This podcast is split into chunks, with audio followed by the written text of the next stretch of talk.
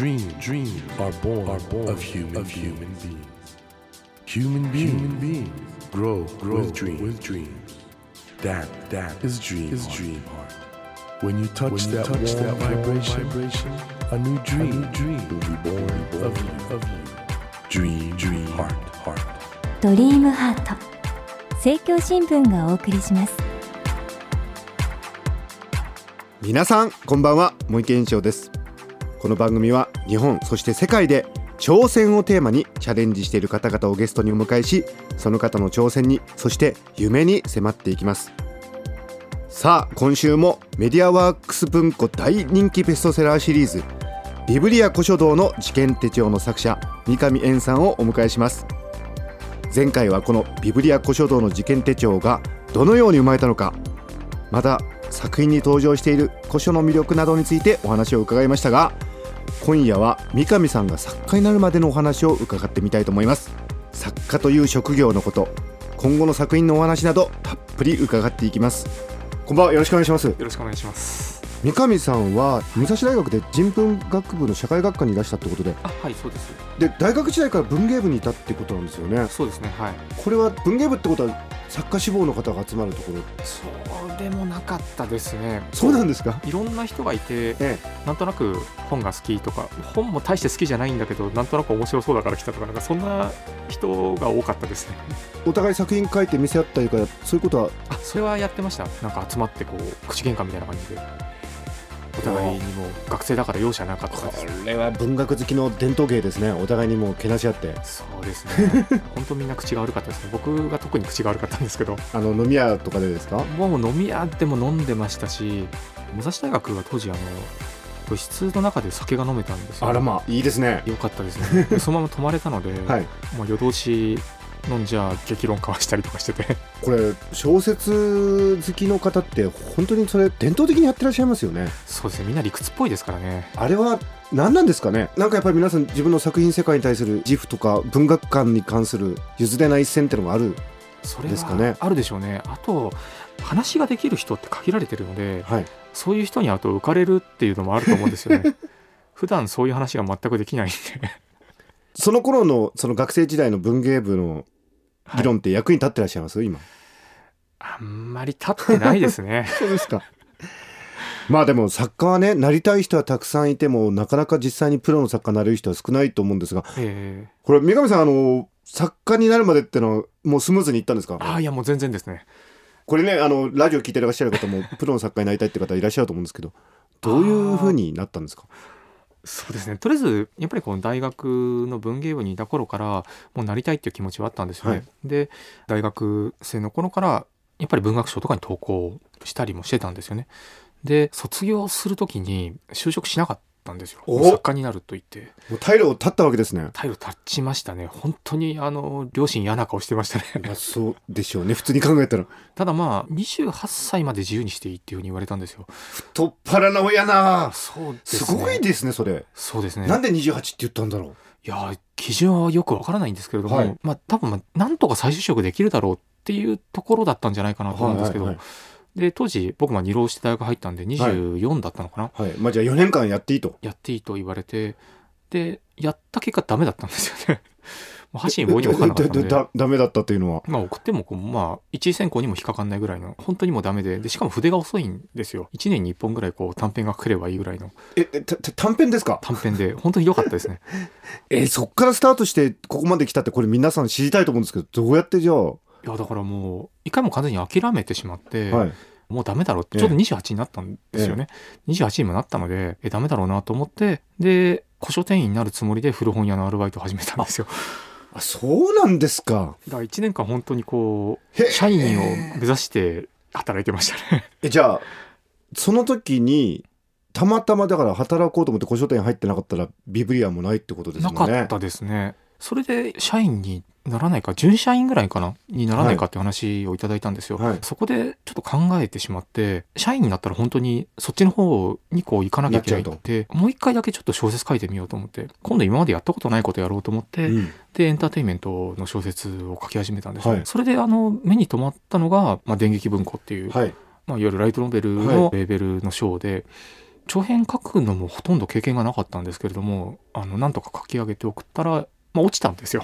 3次選考ぐらいで落ちたんですね。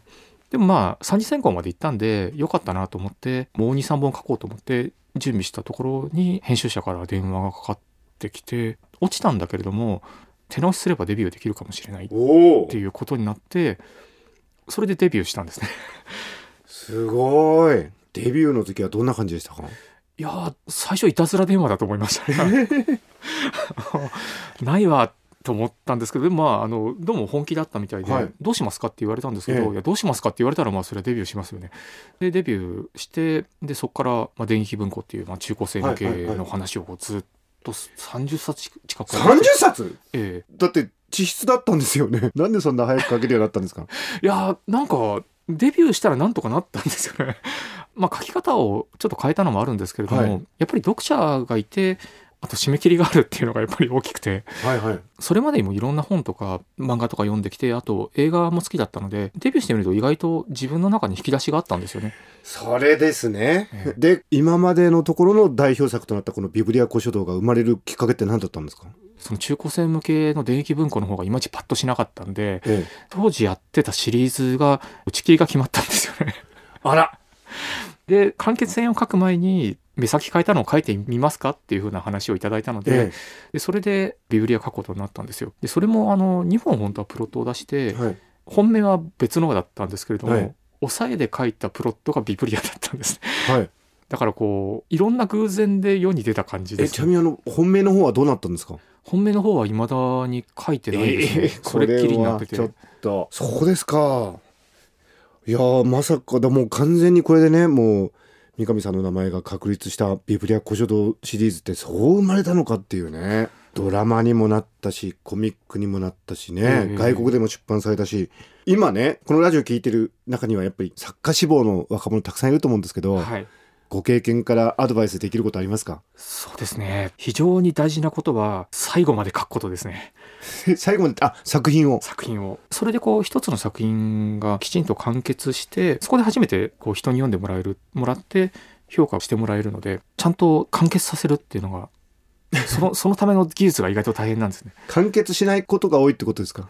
そうですね。アマチュアの人はよくあるパターンですねあの僕もそうでしたけれども完結させない状態で次を書き始めるというのが一番難しいところを下げちゃうんですね。そうなんですよ。結末をつけるのが本当は一番難しいんですけれども、うん、じゃあ結末が書けたらもうこれはできたも同じまあ途中いろいろあるだろうけど。そうです。まず本当の第一歩ですね。第一歩。結末をつけるというのがそこから先長いですけれども。なるほど。そっから先が長い。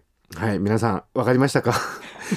あの三上さんはもともと純文学書かれててはいでまあこのビブリアで本当にもう国民的に愛される作家になられたわけですけど今後は他のジャンルにも挑戦される予定があるってことで。ですね。なんかいろいろ書きたいはいなと思ってる話はええ。あるんですよね、はい。時代小説も一回書いてみたいなと思いますし、はい。中高生向けでは結構ホラー小説書いてたのではい。あのもう一回ホラーものも書きたいなと思ってまして。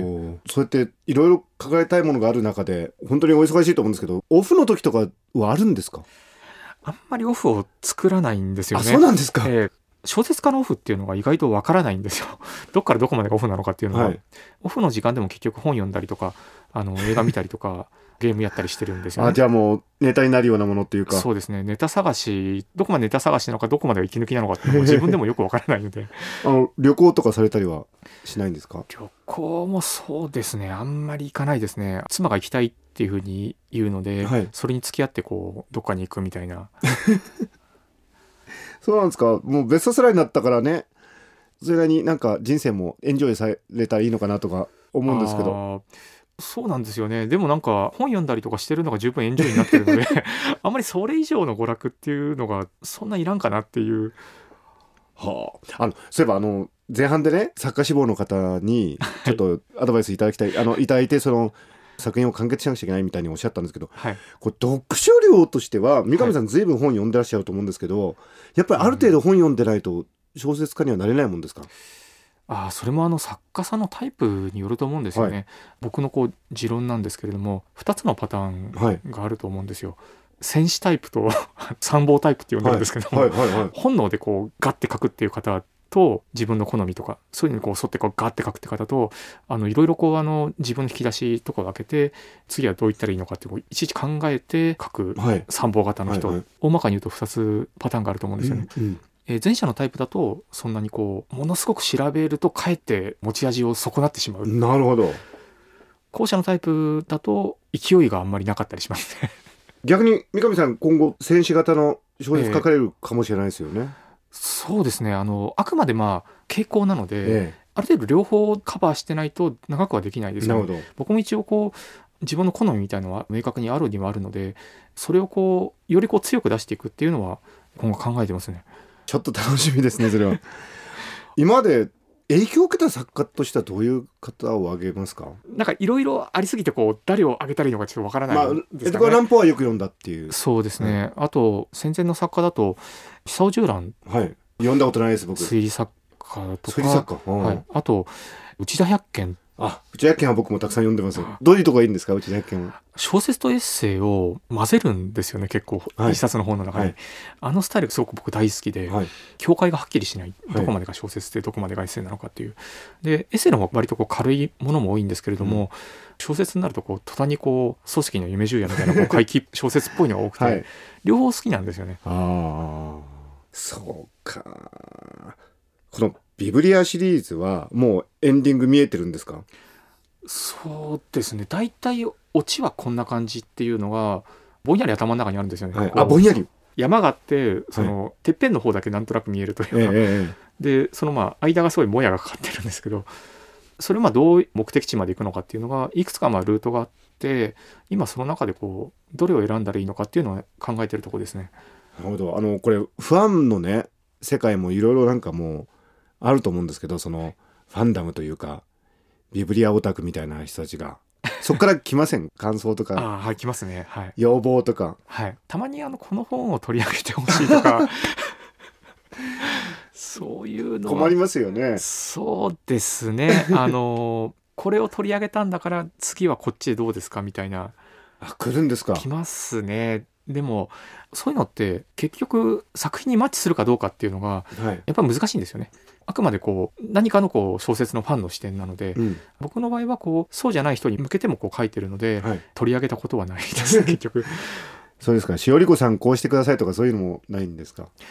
あーそういうのもたまにありますけれどもやっぱりこう採用がしづらいですね。でも一番怖いのが、はい。この取り上げた本のこのうんちくは間違ってましたっていうのがまあでもねその方の指摘が正しいかどうかもわかんないしっていうか。いや正しいんですよね。正しいんですか？いろんなところにあのマニアの方っていうのがいらっしゃって、はい。どのジャンルでも。はい。こう絶対僕以外読んだことないなっていう本を結構取り上げてることもあるんですけれども、でも それでも、えっと、あなたの取り上げてる本は初版じゃなかったけれどもあなたが書いてるのは初版のカバーだからこれはおかしいみたいな感じであそういうデザインが違ってるはずだって言って。細かいな。実際調べると正しいんですよねえでもね小説ですからね。そういう時はどうされるんですか？次の版で直します。えじゃあありがたいことですねそういうご指摘は。そうですね。でも逆にそれがすごい怖いので自分でもみっちり調べるようになって、えーそれで時間がかかるようになりましたね。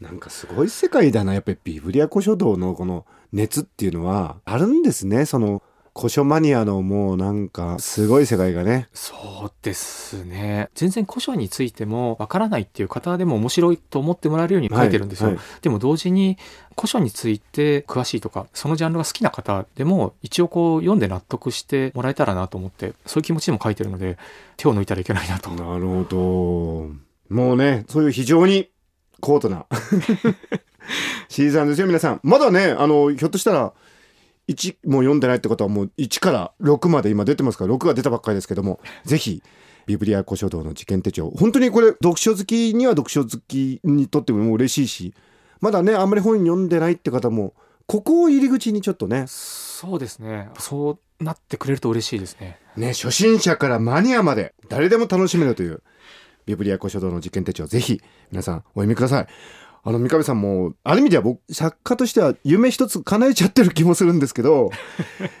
さらにこれからの夢って何ですか？そうですね。すっごい地味になっちゃうんですけれども、5年後もちゃんとプロの作家として読者の期待に応えていきたい っていうのが夢ですね。れははい、大変なことかもしれませんね。そうですね。僕の中ではすごく難しいですよね。やっぱり5年10年プロの作家として第一線で続けてる方っていうのはほとんどいないんですよね。本当に一握りの方だけなので、まあ、なんとかその一握りの中に自分が入れていけたらなっていう。いや素晴らしい。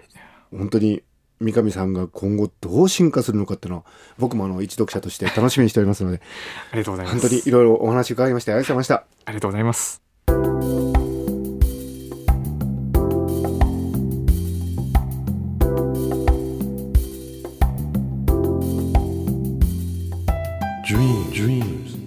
Be seen, can't be seen with the naked, eye. naked eye.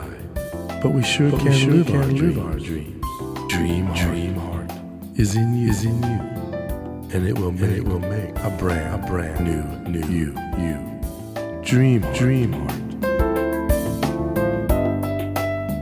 ドリームハート今週も大人気ベストセラーシリーズビブリア古書道の事件手帳の作者三上円さんをお迎えしましたいやーね小説を書く上で一番難しいことは物語にちゃんと決着をつけて終わりをつけることであるというこれはやはりその実際にたくさん小説を抱えてきた方ならではの実感のこもった言葉だったと思うんですよね。やはりあの人々が喜んで読むような作品を書く方っていうのは本当にね陰でいろんな努力をされてるんだなってことを三上さんのお話を伺って思いましたし、まあ、今後ね時代小説など新しいジャンルにも挑戦されるということなんで三上さんの作品世界がどのように広がっていくのか私も楽しみにしております。